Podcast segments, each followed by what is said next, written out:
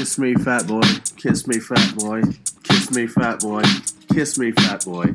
Kiss me, fat boy. Kiss me, fat boy. Kiss me, fat boy. Kiss me, fat boy. Kiss me, fat boy. Kiss me, fat boy. Kiss me, fat boy. Warning the following podcast contains explicit language and themes. It may not be suitable for more sensitive and younger listeners, so please proceed with caution. Also, there may be elements and themes in this podcast that are triggering for some individuals, um, especially in this one, there's death and murder, of course, but also just um, be careful and cautious. I'll try to do trigger warnings if there's something specific. Otherwise, um, you know, just uh, skip this one if you think you might not like it. Also, um, this is a fan book club podcast. This is not affiliated with Stephen King or any of the entities that release his works on various platforms. Also, um, this is full of spoilers, so please watch this movie, this specific movie, before you uh, come and do this. Um, otherwise, you've been warned, it's going to be spoiled.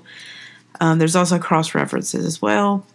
And uh, the opinions expressed on this and views expressed on this only belong to those that say it and not those of any platform sponsors or other entities or people. And that is it. Hey guys, it's Serena. I'm here today. It is the day after Christmas and I feel like crap. And I was supposed to release my Christmas episode and I'm late. I'm having a hard time um, physically. Somebody hit me in a car wreck and it's really messed my neck up and I have to go to treatment for it and it's just been I've never understood like constant pain uh, like this until recently. So um, so I feel for those who are suffering with chronic pain and I understand how hard it is because um, of the opioid epidemic mess medicine is not available to those who need it just to like function and like get out of bed. And I understand that some people have a genetic predisposition towards um, addiction, and I feel for them, and I feel you know as much as I feel for those who are in pain, but. I'm just saying, like, it's made it hard for people. And I'm not trying to get pain medicine or anything, but I'm just saying, like, I being in pain and get, I do have medicine. It's not pain pills, but um, I do take like like over the counter Tylenol and stuff, and it doesn't help.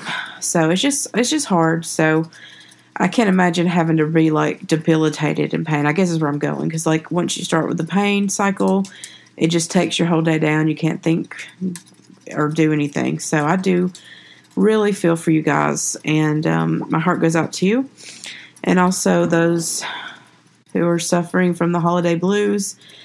Um, whatever the reason, be it things didn't work your way, work out, it's the end of the year, start reflecting, or a lonely Christmas, or death of a family member, whatever's going on, you know, I uh, my heart goes out to you, my thoughts go out to you, and uh, let's take mental health serious. I think there's some mental health issues that's going to be in this podcast today in this work, and I think we should take those serious. If you're having a problem, um, go get some help. It's okay to get help. Uh, I use this podcast as a way to deal with my anxiety. I have really bad um, just anxiety, and I just try to use this to help focus myself in. I'm sneaking a podcast in. We're all home, and I hope you don't hear the background noise, but I cannot. I've got the noise gate up, but sometimes it just happens. So today we're doing Rose Red. Now, Rose Red is on Hulu. And I remember watching this as a kid and I absolutely hated it. And I remember watching The Stand, I liked it. I did, I like Sleepwalkers. Um, it was, excuse me, it was good. It was a little scary in parts, you know. But anyway, I remember this coming out. Let's see what year did it come out. I remember coming out. I wasn't super young, but I just remember thinking it was over the top, you know. Let's see, 2002. Was it really that late? I thought it was when I was way younger. Well, anyway, also that hospital one he does, I need to go into that. That one was creepy too. What was it like Kingdom Hospital or something? Anyway, I know that he made this. I think it's still on Hulu, but I watched on Hulu um, when it came out in October. They released it. I was so excited. Um, what they did was Stephen King, he um, he wrote this directly into a miniseries. He did not write. He did not write um, a book and then turn it, into, then adapt it. It is literally just a miniseries from a screenplay, and uh, I kind of talked, read or heard something he had said about it that he enjoyed doing it. Um, it was on something else that he always talks about when I did this on a different project. So you'll get little tidbits, especially if you listen to his audiobooks. He likes to do interviews because he's extremely pro audiobook. He's so audiobook that I feel like you almost need to audiobook Stephen King to get the full experience. And he was talking in one of his things about unabridged and abridged books and how audiobooks were always abridged back in the day. So he used to get his kids to read. I'm sure you guys all heard that if you are Stephen King uh, fan or whatever. And his kids would like read to him, and he'd pay them like ten or twenty bucks a book, you know. And of course, they, they're like little kids, and he'd have them read these crazy. It's like a really good way, you know, to get kids to read too. It's a very smart thing to do as a parent. Um, he has three kids, so he would get all the kids to read stuff. I think one kid, I think it might have been Joe or Jonah, whatever. I think that um, J- Joe or Jonah Hill, whatever. I think he's the one that read the most for him, and he really excelled at it. But I'm not 100% sure. If, I know one of the kids did it more than the others, and I know it was a boy. I think the daughter only did a couple of. She probably wasn't into it. anyway, okay. So Rose Red came out in 2002, which I watched it. I remember watching it, but I was a senior in college, and I was super I was going through a weird era in my life and I wasn't really watching a lot of TV or doing a lot of things, but I had watched this. Maybe I watched it later. I don't know if I watched it while as it was coming out. Um, excuse me. Okay, so a little background information. Now, this is a mini series, and they released it in 2002, and they um, it was straight to uh, the TV. There was no book on it, like I said. Um, it had a pretty good, decent cast. You know, by then Stephen King was such a name, he could get people, you know, to do what they wanted. Now, this was originally released on January 27th, 2002. Isn't that crazy that it's been that many years? 21 years ago in January of this year, of two, next year. I'm still in 2023 when I'm recording this. ABC um, ended up doing it. He originally pitched the idea to Steven Spielberg in 1996. He wanted to make it um, kind of like The Haunting, which everybody's done, like Shirley Jackson. You know, there's been ha- all those wonderful Netflix for this is like Stephen King tried, and this was an okay for the time, but it's nothing like the the haunted House on Haunted Hill that came out a couple years ago on Netflix. That was just like next level amazing. I mean, that actually scared me. Even though some of the graphics were stupid, like the very tall guy who, if you hadn't seen it, you won't know what I'm talking about, but the guy with the hat, the big, the bowler hat, he um, was so small that he envisioned himself tall. So as a ghost, he walked around, he's like 20 feet tall. Stupid, very stupid graphics, but it was creepy. The idea creeped me out, even though, and I'm like, you know, that was a few years ago. I was like my late 30s. anyway, so, um, let's go. So, you know, that was like the haunting. That was actually the haunting with that chick um, from all the 80s movies. She was in it. That was a stupid version of it, but it was good at the time. But reflection, I'm like, man. My, my older sister still hates cherubs because of that movie. Do you remember the like golden cherubs going, no? And they're like moving their heads around. She was looking at them. We're at Christmas dinner yesterday at my mom's house, my mom and dad's house, and my mom has like a thousand cherubs. you know, she's like a boomer, so she's like a thousand cherubs everywhere as decorations. And they have like a really fancy big house, and um, it's just full of like really ornate, like really beautiful ornate things. And still, she's traumatized by these these angels because of that movie. Um, so Shirley Jack, I need to read the 1959 novel, The Haunting of Hill House. Um, so, I, you know, they went ahead in 1999 and released that kind of ha- the haunting. So they decided to um, kind of like toss his his idea, and he redid it to make it more of like something else. And at that point, he kind of turned it into like that house the crazy house of the lady who keeps building and building and building. Um, was it like the lady that um, inherited the gun? Her husband was a gun millionaire, billionaire from back in the Victorian times or whatever, whenever it was, or 1900s, early 1900s. She felt so guilty, like she felt all the souls of those that had been killed by guns. She felt that spiritual pushing down on her. So she was under the impression if she kept building this house and kept employing workers, that it would give the spirits peace because that's what the spirits had told her. So I don't know if that was. I mean, I know people have spiritual things. You know, I'm not putting down. There's religions that you know that kind of stuff. I get it. I'm not saying she didn't have something, but it could have been mental illness or it could have been some kind of I don't know what spiritual purpose would have served. So it sounds like she maybe had some mental illness. I'm not a doctor and I don't know for sure, but you know, I feel like it was some kind of spiritual test or something. It would have had more of a like make sense, like give your money to charity. You know what I'm saying? Like you want your karma to be re you know, kind of evened out or whatever you believe in. You want to repent for your bad deeds, do, you know, some, you know, do some kind of like spiritual good doing, not uh, just build a house forever. That doesn't even make any sense. So that kind of does sound like mental illness. Okay, so I was just looking at some information, and it also talks about how it's kind of based on the um, the Remington wait, sorry, not Remington, West, Winchester Mystery House in San Jose, California. I need to go there. I was just in San Diego. I should have went to San Jose and see that house. I think I had gotten a book from one of my Lyft Lyft drivers about the, something to do with scariness, but in San San Diego, the scariness is not ghosts. It's uh, it's you're like right on the border, and you just get you get creeped out by just uh, the feeling of you know the fear of things like human trafficking and, and stuff like that. I mean, that's how you feel. It's got a kind of an air about it, that close to the border. And of course, they all laugh about it. Not like the human trafficking, but they all just laugh because, you know, people walk over the border and they're just like, hey, what's up? And everything, you know. Um, I'm not saying one thing or another. I was just, you know, that was just kind of some of the stories that people were telling us that lived there. Was like some guy jumped over the, the, um, I think it was a company like right on the border, and some guy jumped the fence and was running. And they were having a company picnic, and the guy's like, "Here you go. Would you like a hot dog?" And the guy just looked at him like he was crazy and ran off. And they were just, you know, because what do you got to do, you know? I might have to take that out. It might be too controversial, but anyway.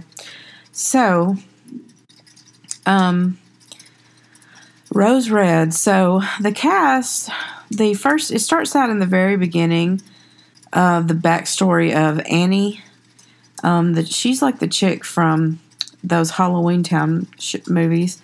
She did a really good job, but I don't understand. Like, I understand what he's trying to do, and if you read all his works, you see that he is really delving into this idea of these special children, The Shining or whatever. Especially in 2002, he was kicking around things like The Talisman, and um, which was followed by uh, The Black House. So yeah, he was working with these special children and this idea of these breakers, which is, you know, we talked about the breakers in the Halloween special and, um, you know, kids that can help bring down the tower. But of course, that's not going to be explained in the movie, but he was toying with those ideas. So there's um, the girl, she plays Annie, and um, she is autistic but she is also strongly psychic. Like she gets upset and she can like cause a house to rip, physically rip apart. You know, like what people think are earthquakes. She can just like she causes stones to come. I think this, if we go with the, um, I don't know if it's more important than that kid from the Black House. Uh, I forgot his name. I just finished that book today.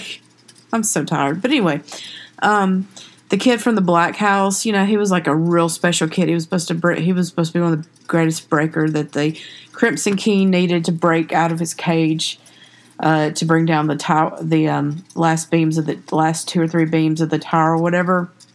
So, yeah, so he that kid was obviously more maybe more powerful, but this chick was like causing stones to fall out, of like biblically stones to fall out of the sky, which no one knows. Everybody's just kind of like, oh my gosh. I have no idea how these people who didn't know what really happened explained it away to themselves. but she got upset because um, some lady's dog was barking in the very beginning, and she was like, "Keep your dog away from my daughter." My daughter was bitten by this dog, and they were just fighting. Like her mom and dad were just upset.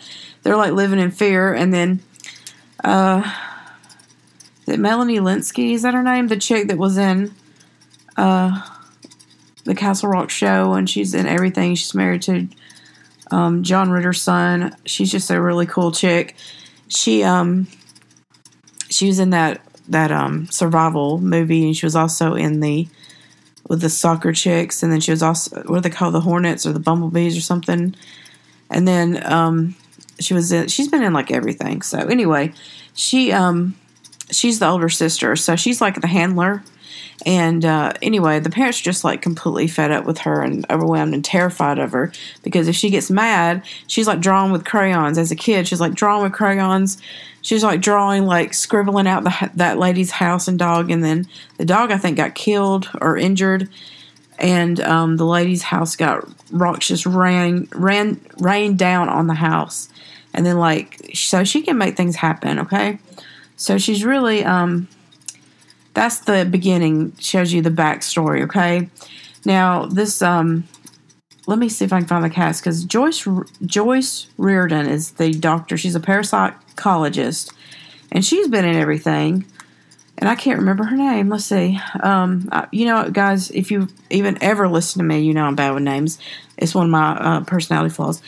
In real life i'm like hey how you doing there buddy all right so Nancy Travis plays Dr. Joyce Reardon. Okay, now just look her up. She's been in everything. She's a real beautiful actress.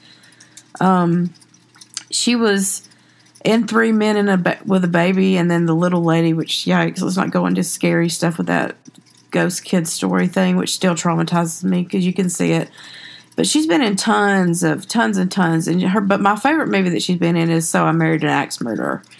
You know, woman uh, what did Mike Myers say in his little angry poetry session?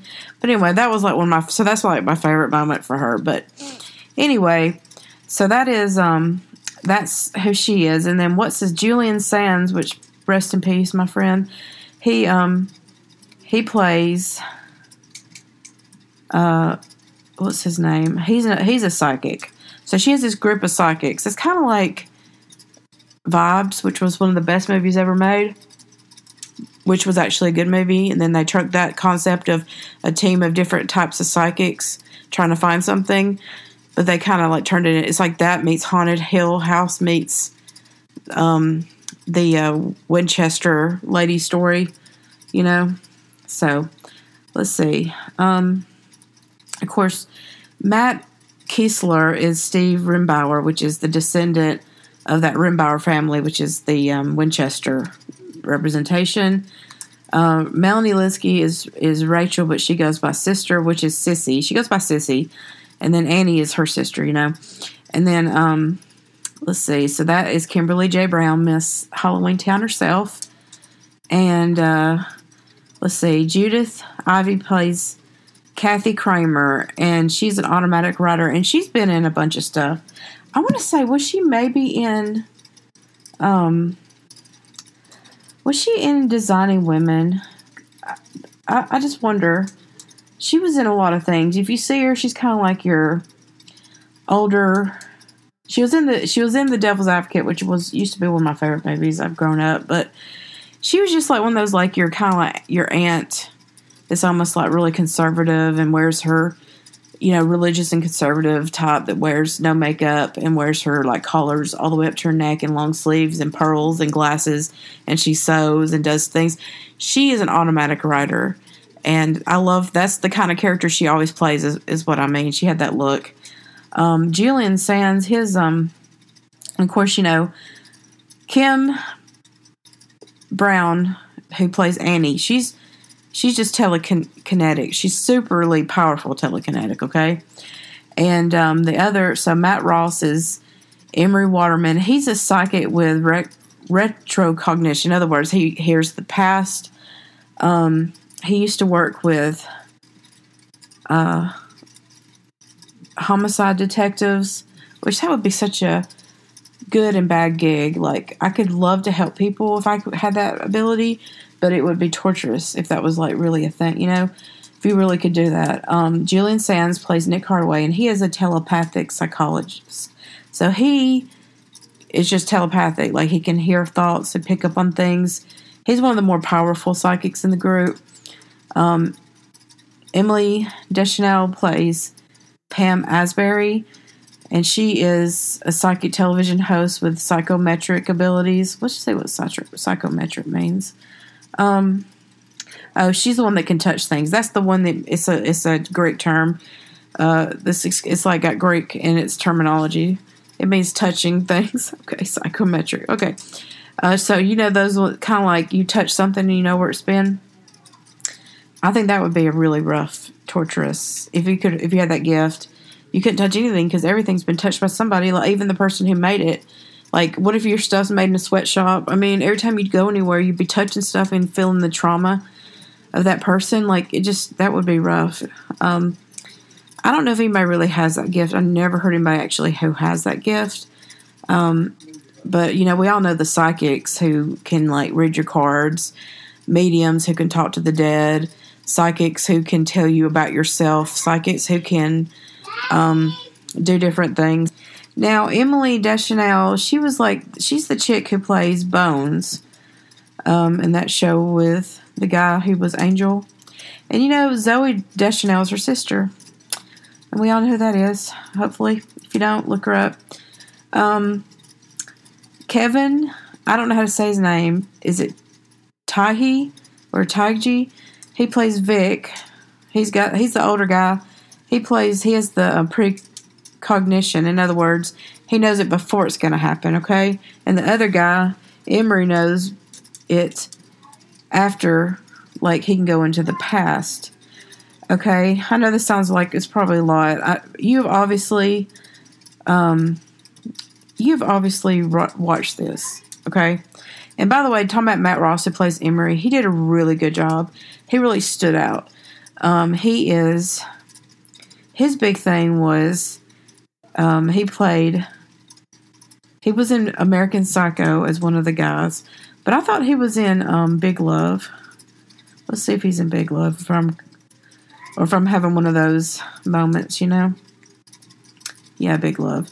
Yeah, he was Alby. Why didn't they put that in his? That should be the one the biggest thing. He did so good as the bad guy, and so he's good at playing. Matt's good at playing these um, villains, but I think he's better at playing these anti-heroes where they're good and then they're bad. Like there's some redemption there. I think that's a little bit better. It's more interesting. It's more layered than just a bad guy looking out for number one. And he's got this real mean, controlling mom who is, of course, she's going to be fat and eats a lot and and has a shopping addiction, a home shopping network addiction, and gambling and stuff, because that's how Stephen King sees fat people. Is like we have no self control. Like all we do is eat and gamble and do whatever we want. You know, what fat person hurt him is the question of the day. But anyway, the point is is that his mom has got them in deep debt, and he's really talented, and he has a high um, fee that he's able to get, but he sucks it up he doesn't want to. He can see because all the ghosts are coming to warn him. Like you know, they're just like coming around and be like, "Hey, what's up?" You know, I'm a corpse standing here in the kitchen, and he's like, "Hey, go bother somebody who's not broke." In other words, he's going to do the job. He's been warned a hundred times, and then his mom's like, "Hey, you know what's going to happen? Just they're you know, just get out before the trouble." You know, and just get this get get that bag. You know. Anyway, so finally he comes to an agreeable term with uh, the um, Dr. Joyce Reardon. I guess I'm going to call her Dr. Reardon. Uh, anyway, Dr. Reardon is turns out to be a bad guy. Spoiler alert. She becomes obsessed with the house. So now she is like having this affair with um, Steve Rimbauer, who's like a lot younger, but she seduced him. She is obsessed with this house, and the house pulled her in. And we know like the things like the Overlook Inn, um, the Black House is not exactly a thing that pulls people in, but we know there are these um, places, um, Room 1408 in um, one of his short novels or stories. There's these places that are psychic and they need batteries, and those batteries are people who are who had The Shining. So this house called all these people in, and it pulled them in based on um, this doctor was just used as the house. So that's the spoiler alert right there. Okay. Now, um, David Dukes, he is the Dr. Miller, who's a psychology department head, and he is very much against uh, Dr. Reardon going to this, um, doing this thing. He's like, I don't know about your, they're fighting about tenure being reviewed, and he's just like trying to take her down because he doesn't think parapsychology, it's like Ghostbusters, okay? It's like a little bit of everything. Parapsychology is not a real field, is what he's saying, and so we shouldn't be doing any college funding. Well, she got private funding, so she's like, "Well, poo poo to you," and you can't stop anything. He's like, "But are you using?" You know, he got like a reporter who comes up and he gets killed. Um, he got a reporter to come in and uh, interview her during some some kind of thing, and he was taking secret pictures and all this stuff. I'm trying to think, where was what is this guy's big? Wow. Okay this actor who played this guy who was like his last let's see david coleman dukes played um this professor. Rose red was like his last movie. He died in on october 9th 2000 that's sad. I don't know what he died of but let's see what it says. Um, he had a heart attack and he was how old? Uh, rest in peace guy. Of course um, he was 55 so he had that um that was his last. I'm trying to think of what it says he was on. He did recurring roles on shows like um, Sisters, Polly, and Dawson's Creek, which I know Dawson's Creek, obviously. Um, so yeah, he just he's a character actor. So you know those guys blend in all the time. But you've seen him in something. Um, see, Laura Linney is Patricia Waterman. She's the mother of Emery uh, Waterman. So we talked about her character. Uh, Jimmi Simpson is Kevin Bollinger. He's that's the college newspaper reporter, and he's that guy with the little mole. He's been in a lot of stuff, but let me think. His biggest thing was Westworld, where he played the young version of um, what's his name's character. That was a really good. That was his probably his best role. Um, he doesn't do very well in this. He gets killed right away, and his ghost runs around wreaking havoc a little bit. Um, and then Richard Sanders is the elderly elderly neighbor of Rachel and Annie. That's the one that in the very beginning they got hurt um, based on all that fighting. And then of course Stephen King is the pizza delivery man. Um, but anyway, so that's basically it. And then of course there's a whole host of ghosts. We got the um, John Rimbauer. He's old tycoon. That guy's he's played by an actor named John Pros Procaccino. I'm going to go with the Italian Procaccino. Um, Julia Campbell plays the wife. She's the one that's so annoying. Um, she disappeared in Rose Red. Now, John um, Rimbauer, he was murdered by Ellen and Sukeena.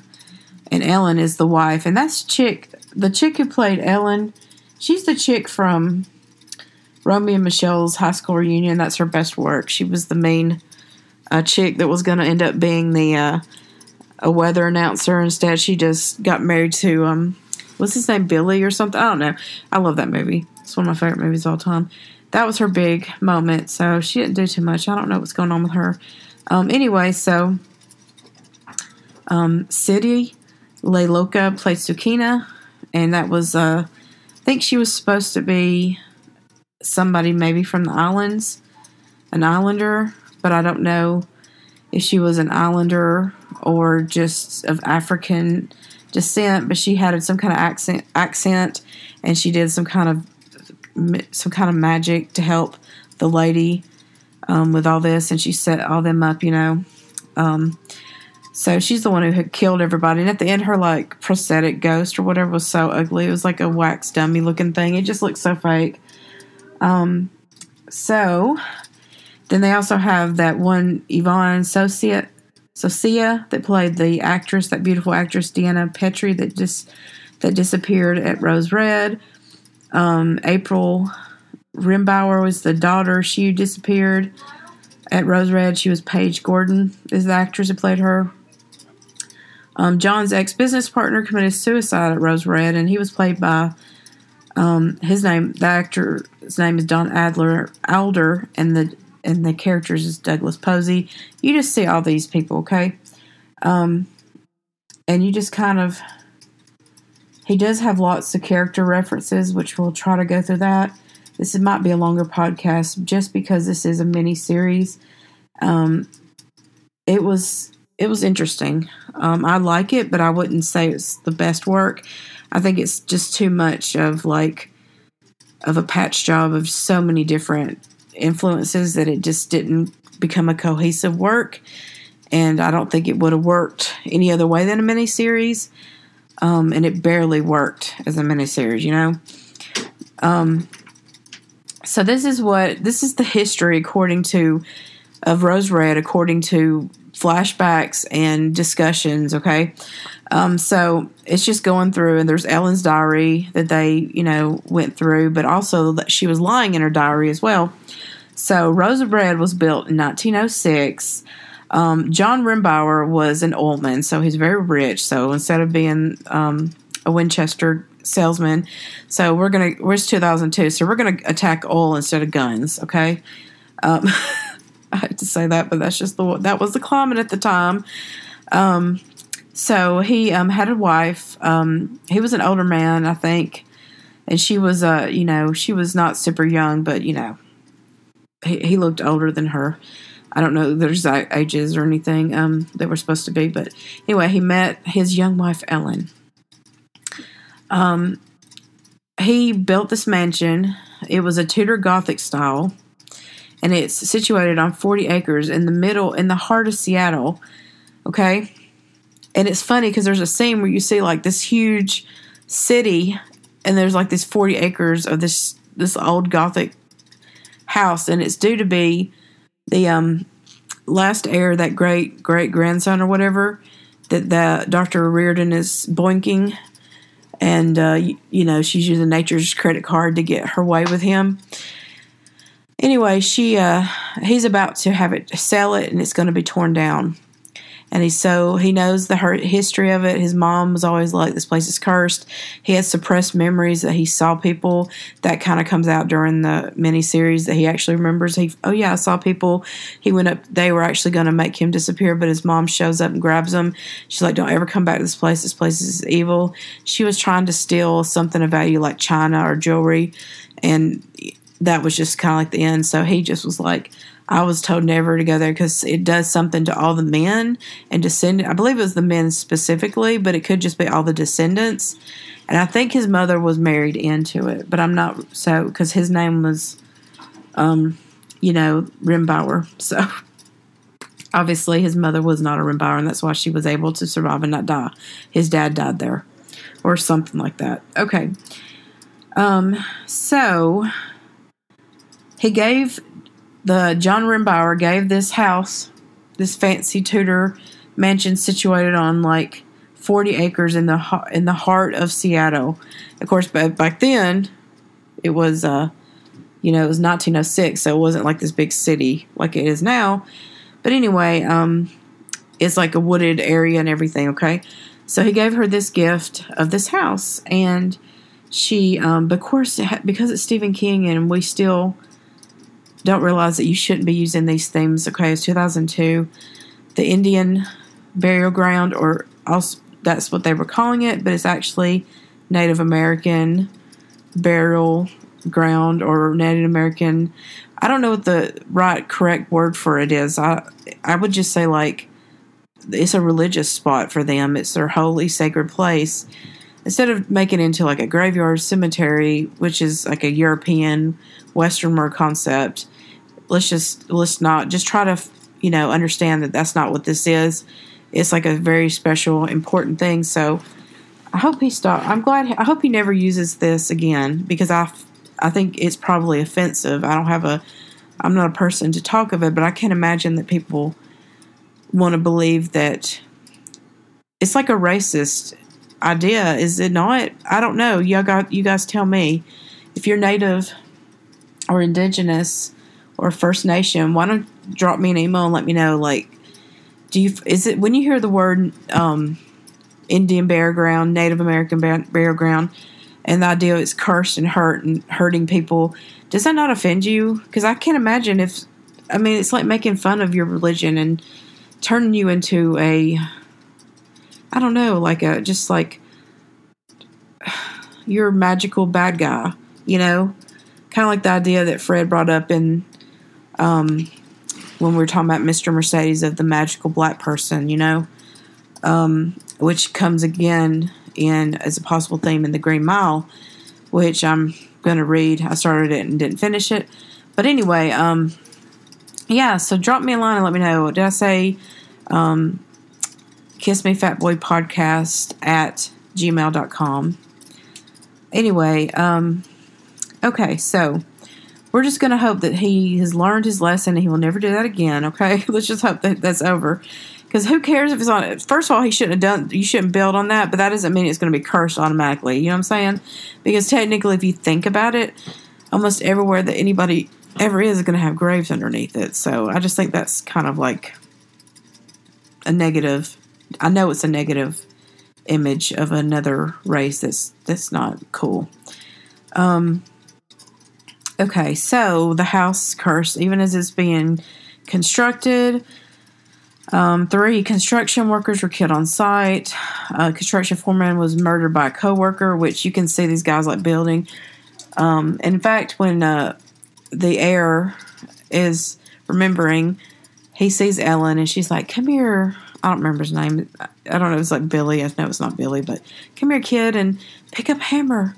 Start, you know, and so they were gonna kill him, and everybody who's it's like it's like, it's like hey, welcome to your afterlife not only are you trapped in this stupid old house, and every time somebody comes here, you got to like scare them, and you're under the control of this evil lady who is like making you continuously, eternally build this house. It's like, it's like I thought death would be restful. I didn't think I was going to have to be in construction. Like, do you like automatically learn construction? Is that part of the the magic of the place? It's stupid. But anyway, okay, so all right, so it's being built and everything. So while they're, you know, that's the present, honey, the wedding present. Um, and so while they're honeymoon honeymooning in Africa, Ellen falls ill. Okay, and uh, she gets sick from an unspecific STI from her given to her by unfaithful husband. And uh, anyway, so okay, Sukeena is um, an African. I just want to make sure because I remember they were kind of presenting her in the in the the outfit, you know, the dress with the the head wrap. They were presenting her as some kind of slave almost. But anyway, she um, Sukeena is a local tribeswoman who saved her life, and because of that, um, she became very close and she brought her back home to America and they became best friends. And I think she became her spiritual advisor. And so, anyway, so they come back. And uh, by the way, that's like the stupidest uh, way to get sick in Africa. Like, um, I'm sorry. It's like, welcome to your honeymoon. Here is your other present. Um, anyway, so, um, yeah. So they have two children after they, um, of course, you know, she brings Sukeena home with her and she's her servant, but she's really like her best friend. Um, they uh, have two children, Adam and April. And then um, April was born with a withered arm, which is back in those days would make her an undesirable. And they blame, usually blame the wife, saying, oh my gosh, you know, you did this, you know. Now, Ellen was um, unhappy in her marriage because he kept sleeping around and he was neglectful and, you know, just running around doing all this stuff. And so she decided to kill him, okay? Um, but she did have a seance, and that's when she became, she came to believe that she needed to expand and build on the house. And as long as she did that, she would never die. But the thing is that crazy is that she's like a walking corpse, but also like a ghost. So I guess you you don't really die if you're if you think if you believe in it you don't really die you just move on to a different plane. But she chose to uh, trap herself in this stupid house as a half corpse, half um, spirit thing, and it was just like gross and didn't. It was it just didn't work out for her, you know. So bizarre deaths keep happening. Weird things keep happening in the house. No, and disappearances, of course, it's more than anything. I think it was like all the boys disappear, like something like all the men disappear, or all the men get killed and all the women disappear. Was one of the, something like that, but um, I think that's what it was. All the men get, I don't know, all the men get killed, and all the women disappear. The daughter disappeared, and uh, I think the son died later, but he was able to produce heirs and keep the line going. So I guess that's one reason why she's letting people keep uh, keep live, and some of them die, and they come back when they get older and they get killed. I don't know. So female service disappeared, and one of John. Uh, so that's say there's the female thing. So disappearing, just like the daughter, and then the male, a male friend of uh, the husband. He died of a bee sting in the solarium, which is also what happened to that nosy um, reporter. And uh, now his part business partner, um, he was confronting him about stealing money or something like that because um, Mr. John Rimbauer was stealing from him. So, um, so I guess um, he was stung by a bee sting, and then I think John hanged himself in the house, and the kids found him or did it right in front of them. Anyway, so and when you go in the solarium, you can see like him hanging. Somebody's hanging. You can see like their feet, and then like these bees are like ghost bees, and they come back, and uh, they look more like hornets, but they're I guess they're bees. But anyway, um, so April vanished while playing in the kitchen. Her mother never to be seen or heard from again, and all she left behind was her doll. Uh, Sukeena was babysitting her. She was the last person to see her alive, and she was um, tortured and uh, questioned by the local police because you know they can do whatever they want to to people of, of color, especially they you know especially an immigrant. Yeah, come on, she had no chance. She was tortured, and then finally, um, April comes. Not April. Is it Emily? See I'm, see, I'm bad with names. The wife comes and rescues Sukeena. Um, so and then Adam is sent, the son is sent out. After the daughter disappears, Adam is sent away to boarding school and kept away from the house as much as possible. Um, okay, so never mind. I'm getting this confused. So, okay, so um, the I guess the business partner got stung and then hung himself. Doesn't make any sense. It's like, it's like he was stabbed. It's like Rasputin, he was stabbed and shot and drowned. It's like, come on. Anyway, um, so uh, John the husband threw he had a suicide by throwing himself out of the top window of the attic, but it's later revealed that Sukeena and Ellen tricked him by Sukeena was like, "I'm, you know, let me make out with you. I'm going to be your next woman. Let's get it on," because he can't say no to a woman type guy. And so they're upstairs making out, and she pushes him out the window, and they laugh. And uh, of course, that's where their corpses hang out up there, but then their spirits appear all out through the house.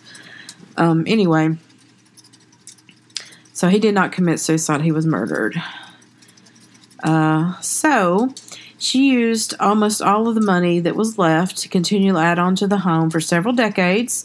She made it huge and pretty much filled up the whole 40 acres, except for some, you know, landscaping like a wonderful pool that's creepy and uh, trees that kind of like eat people and stuff, just weird stuff.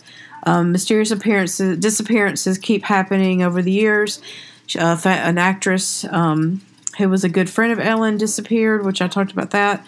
Um, it doesn't make any sense why some of them are disappearing because Ellen, you know, eventually Ellen and Sukeena disappeared in the 50s. So it's just like one thing after another, you know?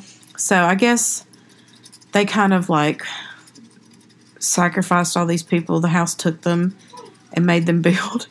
but I never saw the fancy lady. She shows up wearing a beautiful red dress and tries to seduce one of the guys. And then one minute she's like a skeleton, gross, corpsey, kind of like shining moment. Next minute she's beautiful or whatever. So I didn't see her with a hammer. I'm just saying, like, I'd be one of those that ghosts that they'd make take a hammer, and instead I couldn't be the sexy girl at the party for all eternity like at The Shining and a little bit of this movie. Movie, you know. Anyway, so all right, so um,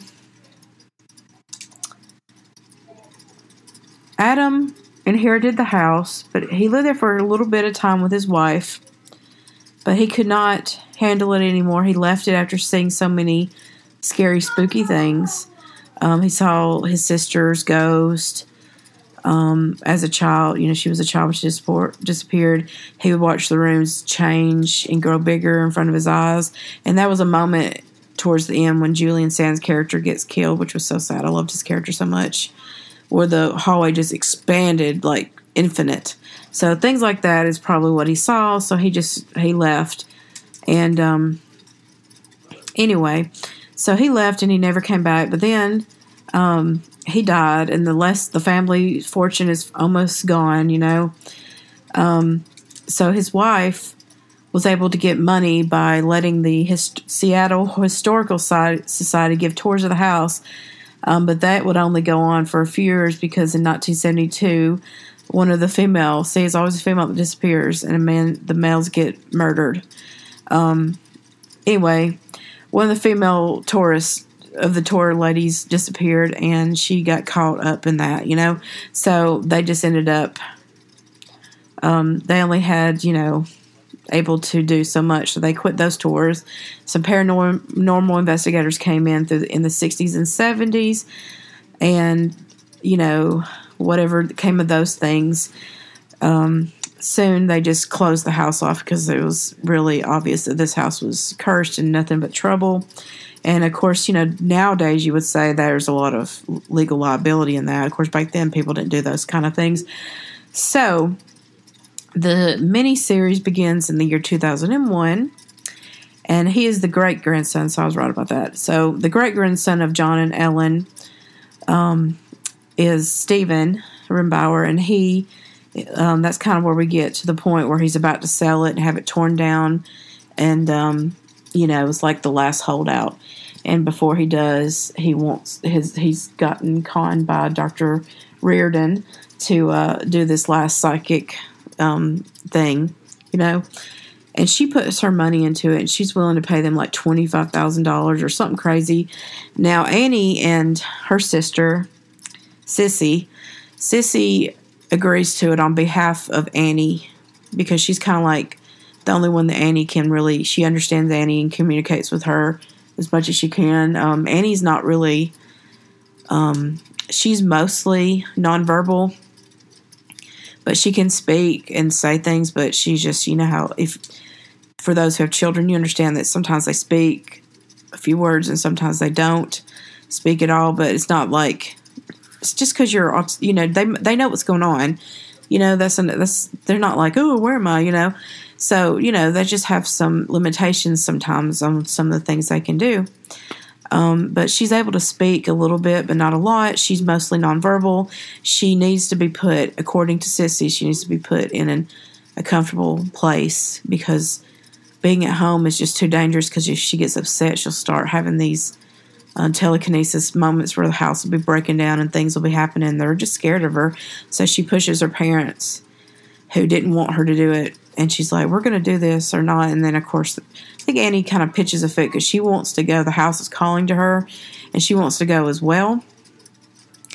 And um, so she just kind of stands her ground with a telekinesis attack on, like, scaring her parents for one last time. I think her mom was gone, but maybe her dad was still alive, and he was really against it.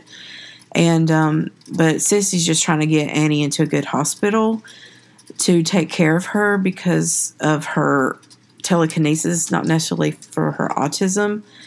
I think she's just trying to get her sister protected, but I don't know. I mean, if someone's that powerfully psych, tele, telekinesis psychic, I don't think you can protect them necessarily. But anyway, so um, that's that's pretty much it. So um, that's kind of like the beginning of it. So all right, so um, they all agree one by one. She gets them all to agree and they kind of meet up at the college do a preliminary talk. That's when that reporter who let her get stung by a bee and then hung or killed, just like the other guy. Um, it's like the partner, this cheating partner did. Uh, he he sneaks into the house later and gets in there. And by the way, he has the like most giant looking cell phone with him of all time. Anyway, so um, that other Professor Miller was trying to take down Professor Reardon and make her look a quack.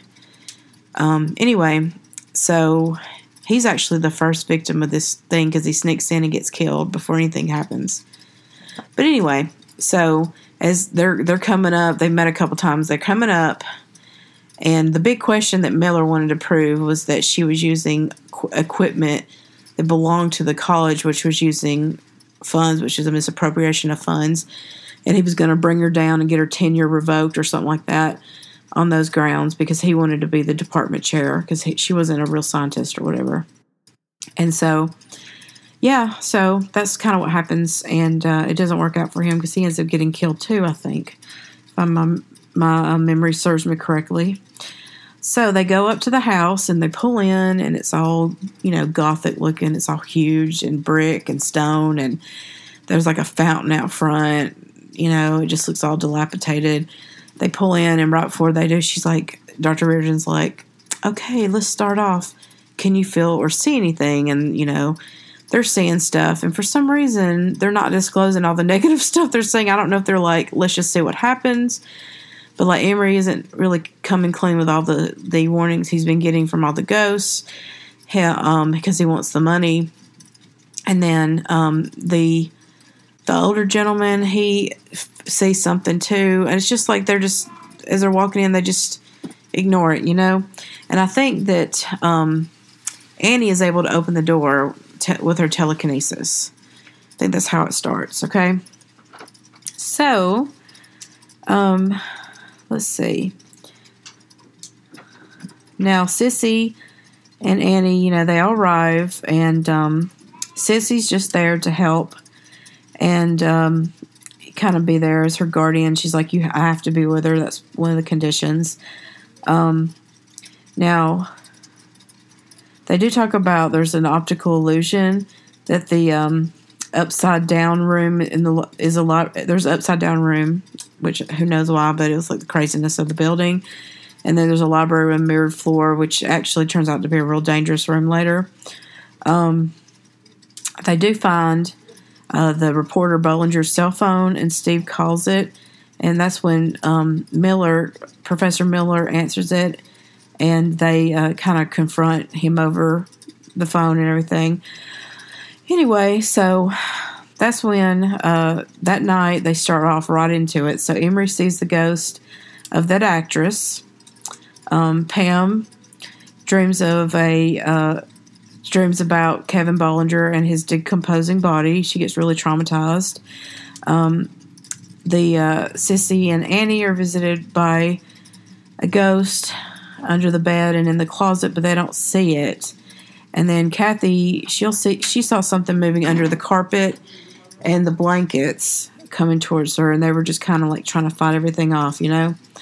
Now, um, so Pam is lured outside of her room.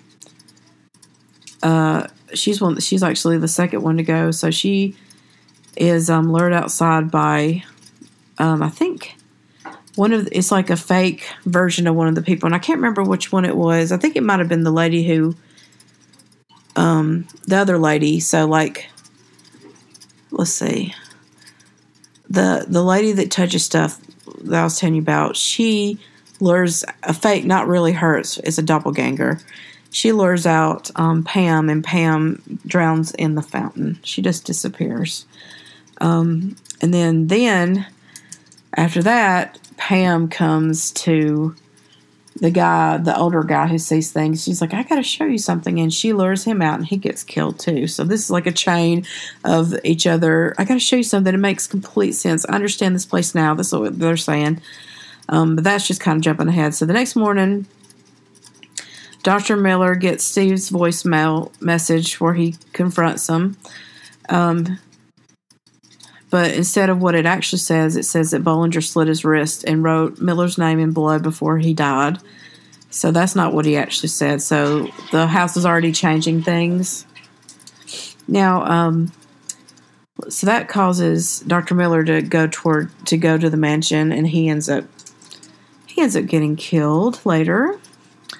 Um, Patricia, um, that's Emery's mom. She's also driving up to the mansion because she's been unable to reach her son. Her son via his cell phone. He has no service, and he she is like, "You got to call and check him in," because she knew her son was the real deal, and she knew that the ghosts were warning him. And she's like, "Just take the precautions, like we talked about." So it's like you know.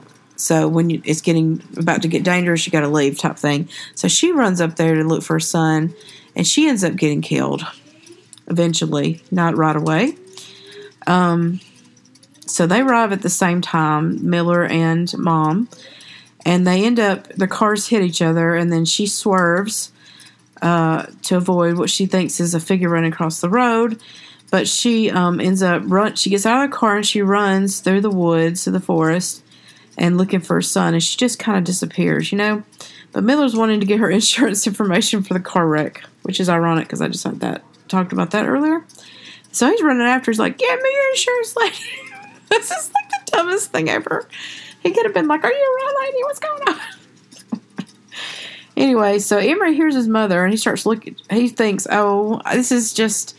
The ghost playing with me. So he's like, I'm not listening to you because he's been having these auditory um, disturbances like the whole time he's there. He's been seeing things and they're like messing with him. So he just thinks it's just the house messing with him because he understands how bad the house is. He doesn't extend the full extent of it, but he's just like, he understands.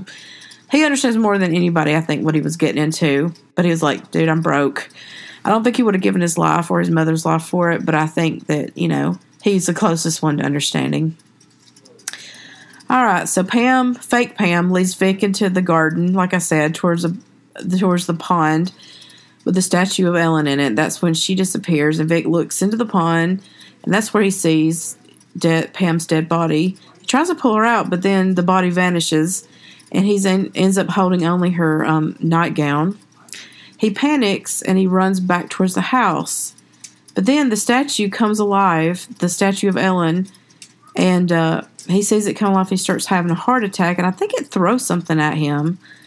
Um, so uh, actually sees Vic outside, but he thinks it's another illusion. And then um, he's like, I don't know, whatever. And then he refuses to open the window. But then Nick sees it and he's like, We've got to help him. And so Emery's like, Oh, wait, this is real? But they can't open the window, it's locked. Everything's locked. So Vic is just having his heart attack. Um, okay. So then, uh, you know, Emery's mom is running around. She stopped and she's knocked out by the ghost of, of Kevin Bollinger. So he's running around with his mole on his face, being scary. Anyway, but she's not dead yet, okay? But Vic does die of a heart attack, and then of course the birds start coming down, like and pecking at his eyes, and they're like, "Stop it! Leave him alone! This is torture!" But anyway, okay. So, and remember, this is our way through episodes one and two. So here's part three the final part, okay? Right? I think part three. I think it was a three part series. Yep, that's it. Th- final part. Okay. So, um, Annie finds a dollhouse. It's a re- replica of the mansion. And Dr. Reardon's like, Do you like that? Because it's like real high up and you can't reach. She's like, Do you like that? She's like, You know what? If you work with me, I will take it down and let you play with it. But um, before she does, she's standing on the chair and uh, she's trying to get to it. Uh, and she falls and knocks and gets knocked out.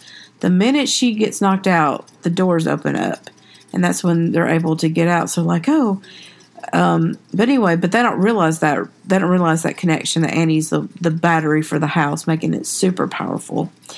And um, but they're too busy trying to help her. Like Sissy and Dr. Ritter are trying to help her, and they're like, you know, let's try to help, you know. So um, Rachel and Steve see her fall, and they trip try to help her with some first aid. But while the on the other side of the house, that's when they're all realizing that you know the op- the doors and windows now can open. They're no longer walked locked in. So Emery he he um, realizes then, oh wait a minute, if Vic was real, then maybe my mom was real. So he runs runs outside looking for his mom, and he finds his, her car. He sees Dr. Miller and he warns him to stay away, and he runs away. Of course, Dr. Miller doesn't listen. Um, Emery runs after Dr. Miller, but he can't catch him. And uh, so he goes back inside. Of course, Miller's running around, look, oh, because he keeps. I think he see, he ends up seeing the ghost of Kevin Bollinger, and he's attacked him. He attacks him and kills him. I believe that's right. He might not be dead, but I think he does get attacked. Okay, so Emery is like when the child wakes, when Annie wakes up again, the house is locked down. So Emery's like, wait a minute, this is the connection. He's the only one with any sense, by the way. I think um, Julian, Steve, what, Steve, I think his name. I think that they can. I think they he has some sense, but Emery's the most like logical, rational, bound to earth thinking of all for a psychic, especially. But anyway, he's like, we need to leave. He tries to leave on his own, but he runs into um, the ghosts of Pam and Deanna, and uh, that's the movie star. Okay, and um, so he's just like, no, whatever. So he has the power to make them disappear by reading. He um, what he'll do is like, not there, not there, not there, and they'll kind of poof away. Um, and uh, he's able to now. His mother does in between all this stuff. They come across in the middle of the night when all the power and everything went off. They come across. Um, I think it was Dr. Reardon and oh, who was it? I don't know which one it was, but one of them was like, I want to make some tea or whatever.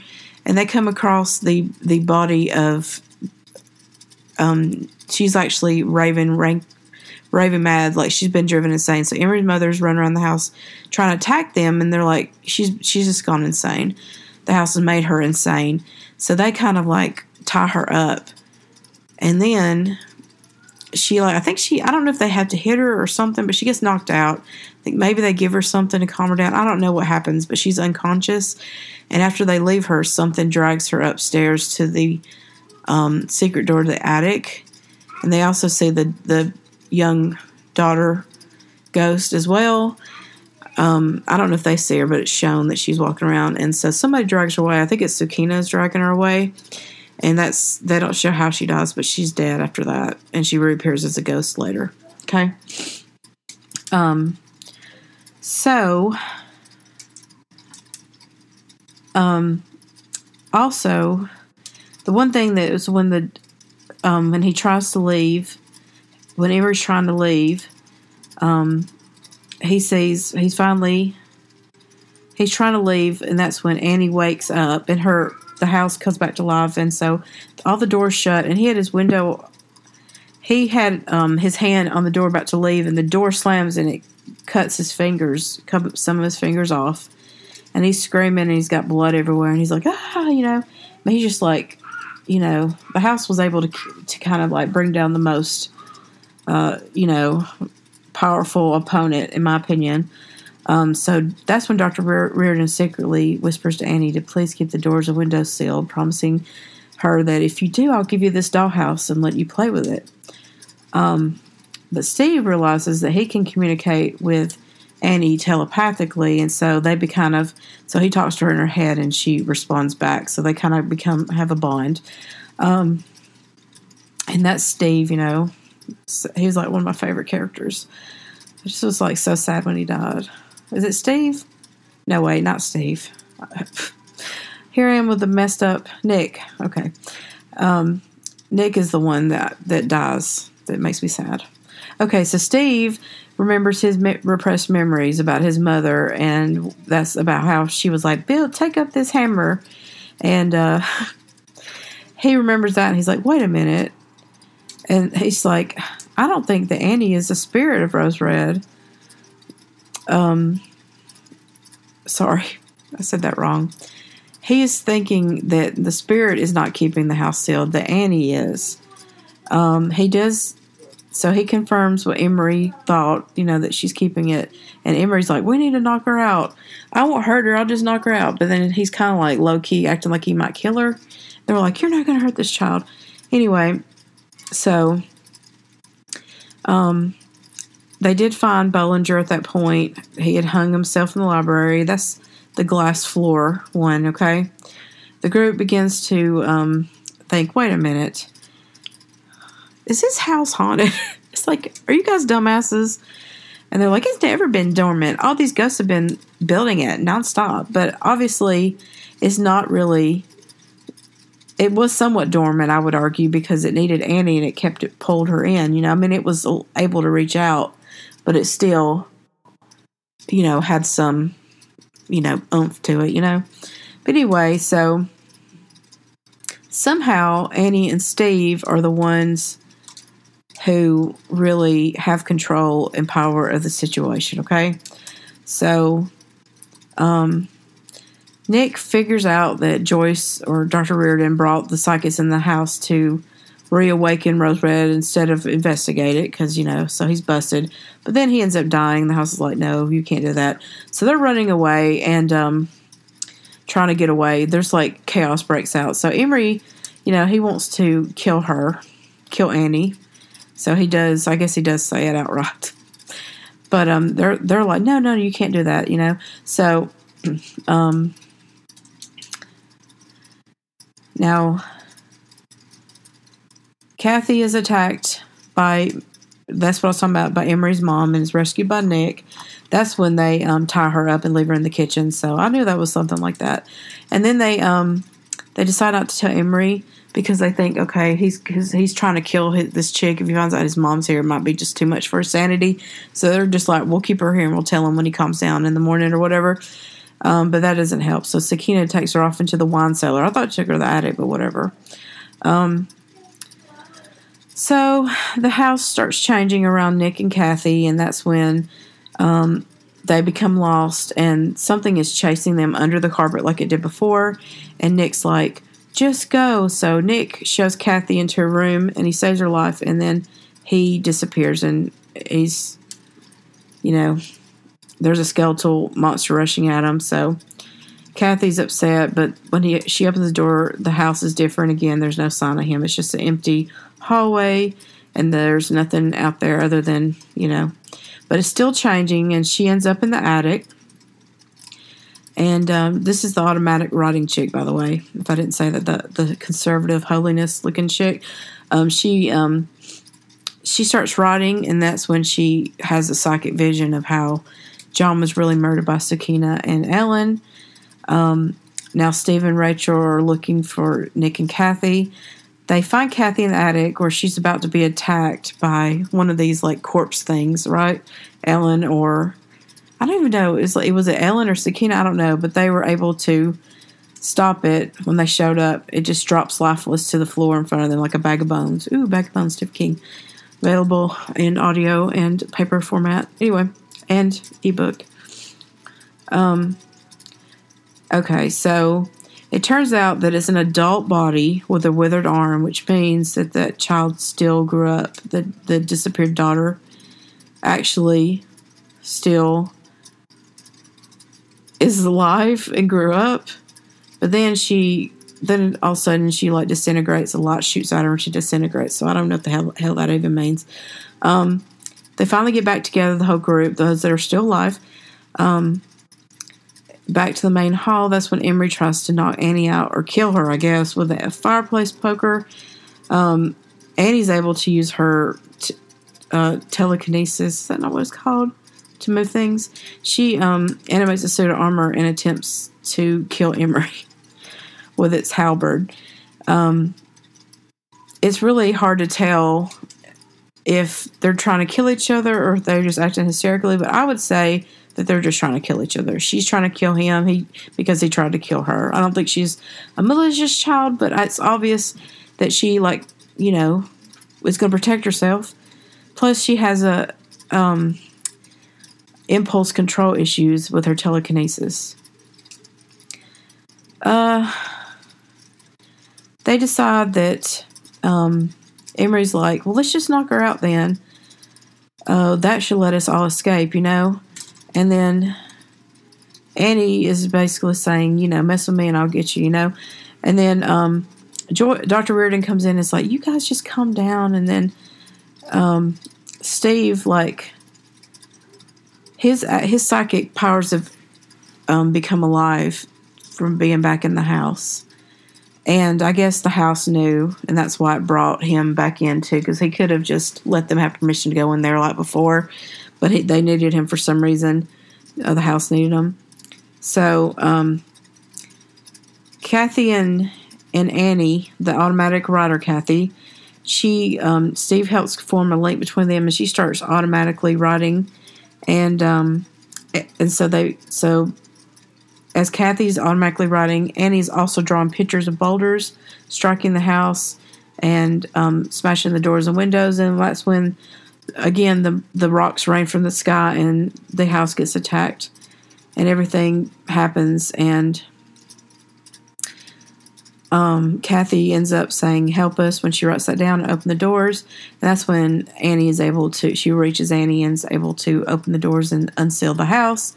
And then um, Steve, Emery, Kathy, Rachel, and Annie are the only, and that Cissy are the only ones able to leave the house, and they're the only ones that survive because Joyce, Dr. Reardon, she's insane. She refuses. She's obsessed with the house. She refuses to leave, so the house, the, the doors close in. Um, the group is they're trying to leave, and and that's when the uh, the specter of Ellen is what it says on the on the synopsis. But I would say her ghost shows up. But there's also like corpsey people that show up too.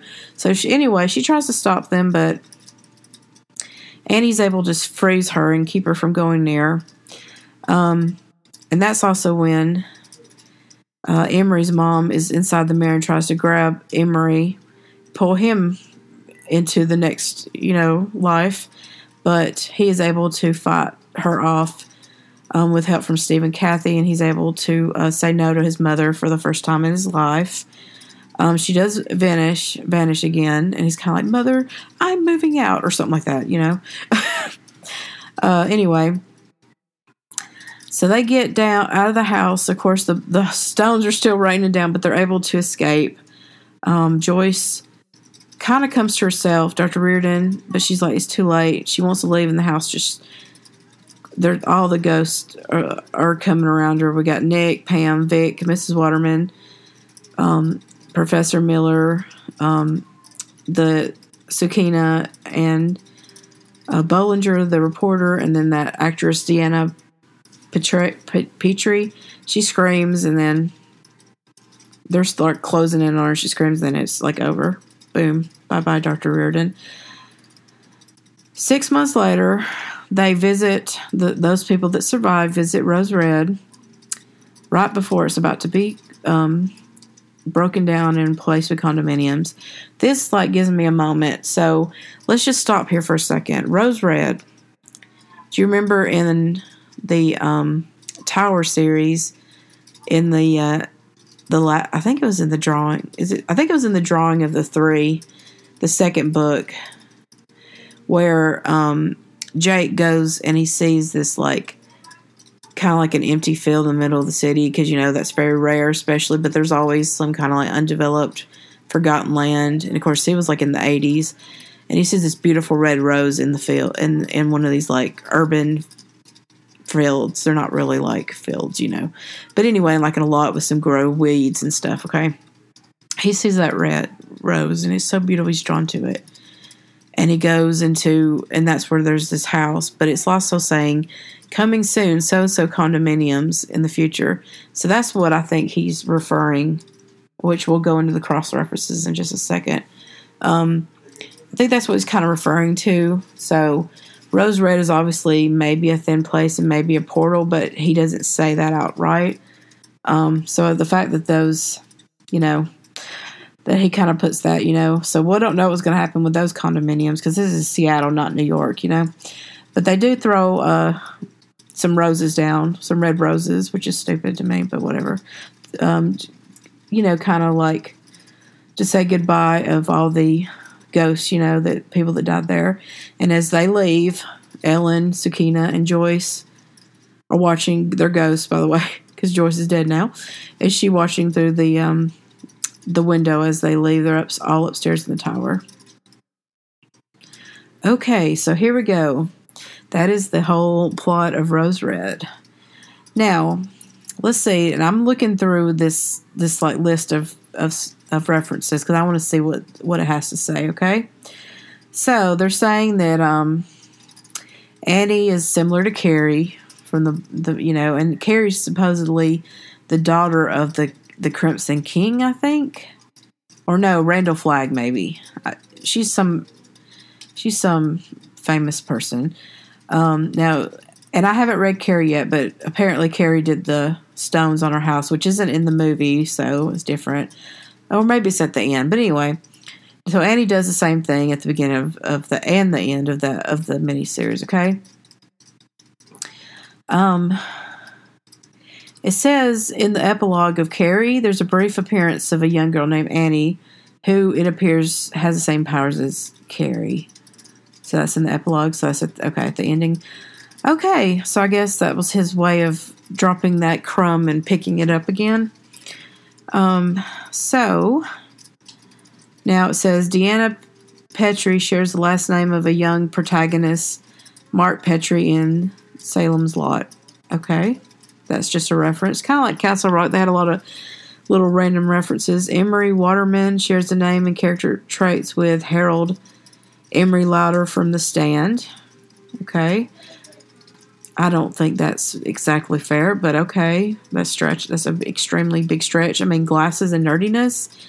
I don't remember Harold's mom being all up in his business like Emery's mom was, and Harold was just a weirdo. He was a teenage weird loser with acne. I mean, greasy hair and parted down the middle and glasses is not enough to make because Harold wasn't psychic. I don't know. Anyway, um, so Nick shares similarities to Nick Hopewell from the Langoliers.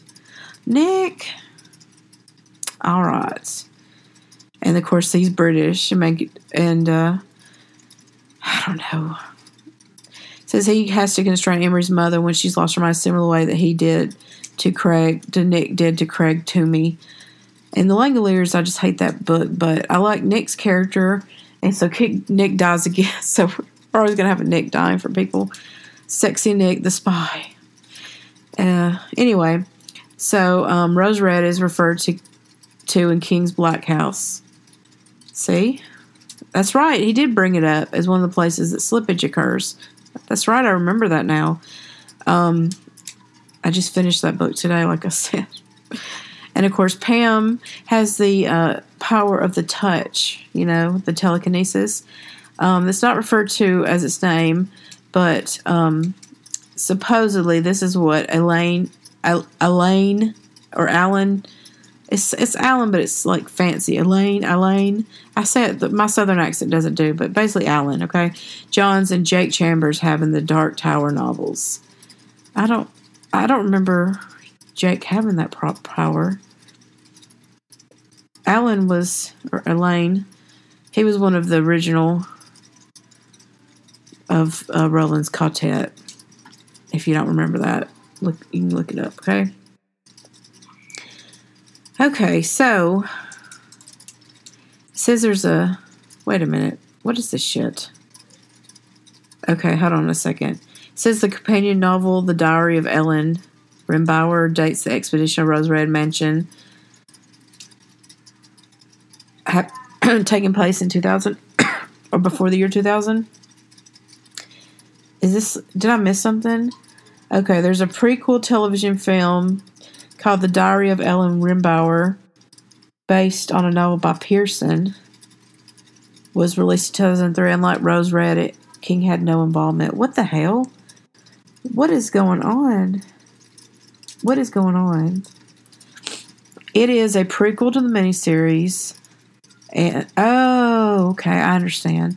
So they got they got permission and and kind of like um, that one book, that one movie from the the story That sometimes they come back, and then they had like sometimes they come back two, three, and four, or something crazy. I guess it just kind of went on its own. So Stephen King didn't write it. That is odd, though. So, okay, so they changed things. Um, and that miniseries, I think I might look into that if I can find it. Takes place. Um, let's see. It says whatever happened was 1991, and then their statement dated. They had a bill of dating 2002, whatever. Um, the death of John Rimbauer is different in the miniseries than in the novel. Um, what is it talking about? Like, what is this talking about? There's no Rose Red novel, is there? I'm gonna have a heart attack and die if there is. I thought this was written straight. I'm gonna have to figure this out, and I might end up having to. Let's see. Hold on a minute. Conceived as a feature film. That's what it said. Okay. Did he write a book? Because I don't see a book. What are they talking about? I don't understand the things that are happening. Okay, hold on a second. Um, okay, part of this, their their um, marketing campaign for ABC had a fake website called, and they published a fake, let's say, fake website with a fictional Beaumont University, which is in the one in the Rose Red, and then they published a book called The Diary of Ellen Rimbauer, My Life at Rose Red in 2001 and it was supposed to be written a novel written by her okay? And it was edited by dr joyce reardon this is dumb now i have to go chase this down uh, stephen they got away from you bud you should not have let these things happen um, anyway so let's see it talks about the the book was different than the movie he literally wrote the movie straight for a film and they come back and write a book afterwards and then they change the things as part of the marketing. That's the weirdest thing I ever heard. Um, let's see. They changed the, the murder of John's partner. Um, he says that he was hit by a pop gun accidentally fired by John's son. He falls on the noose set around his neck. That sounds like um, house haunt, on the haunted hill or haunted hill house or whatever from Netflix, where that girl's like, "Mom, give me a hug." She's like, "Here, darling, let me put this necklace around your neck." It was a noose. That was such a good show. Anyway, um, so eh, whatever. Um, then there's a mockumentary called "Unlocking Rose Red: The Diary of Ellen Rimbauer." Okay, so they even did a fake mockumentary. It says okay, this is just a little extra. So they talk about this. It's all about this Deanna Petrie, the um, actress that disappeared in 1934, and they said no, it was 1934, 1994, not 1946. Um, what the hell? Can I help you guys? You guys are confusing me. So let me get this straight.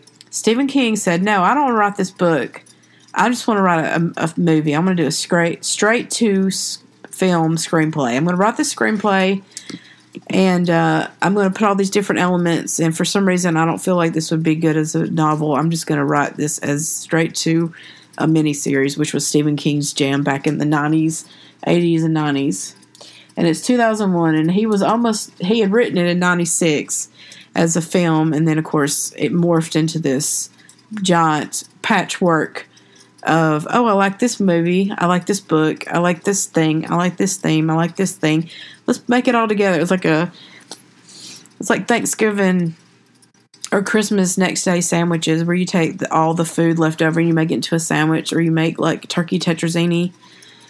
But instead of putting uh sense things that make sense you're like oh you know i really like cherries so we had some cherries left over from fruit cocktail that nobody ate, so I'll just throw these in my tet- turkey tetrazzini. Anyway, okay, so he did that, but then he's like, you know, yeah, you guys do whatever you want to with the marketing. Go ahead and write a, a fake book as marketing, and go ahead and do a mockumentary which is really just a I don't think the mockumentary is the right word because mockumentary is like when it's making fun of I think I think if I'm understanding correctly, it was just another promotional thing, and it wasn't a mockumentary. It was a fake documentary. I think the mockumentary is the wrong word for it. So anyway, so they made a documentary about the disappeared uh, actress, in which they changed the date, which is dumb. They uh, wrote a fake um, diary book of Ellen's diary that uh, Dr. Reardon edited. Yet she also changed changed details. Like, can't anybody like what is the what is going on? This is like this is actually weirder. The real life is actually weirder than the story, the the fictional story. All right, guys. I guess that's it. I mean, I like think Rose Red is a one and done type of deal. Um, it's it. He had stuff from canon, but uh, it got away from him, obviously. So I wouldn't be too. I wouldn't consider this too holy grail of Stephen King. It's interesting. The actors made it work. Um, the the special effects were stupid, but everything else was okay. Like I think it's a one and done. If you don't want to watch it, you'll you won't lose anything.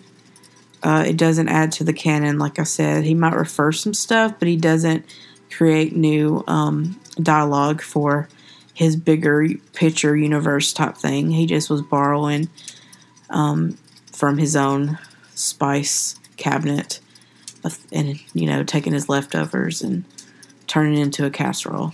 All right. All right, guys. I hope you guys have a great day and thanks for listening to my podcast. Bye.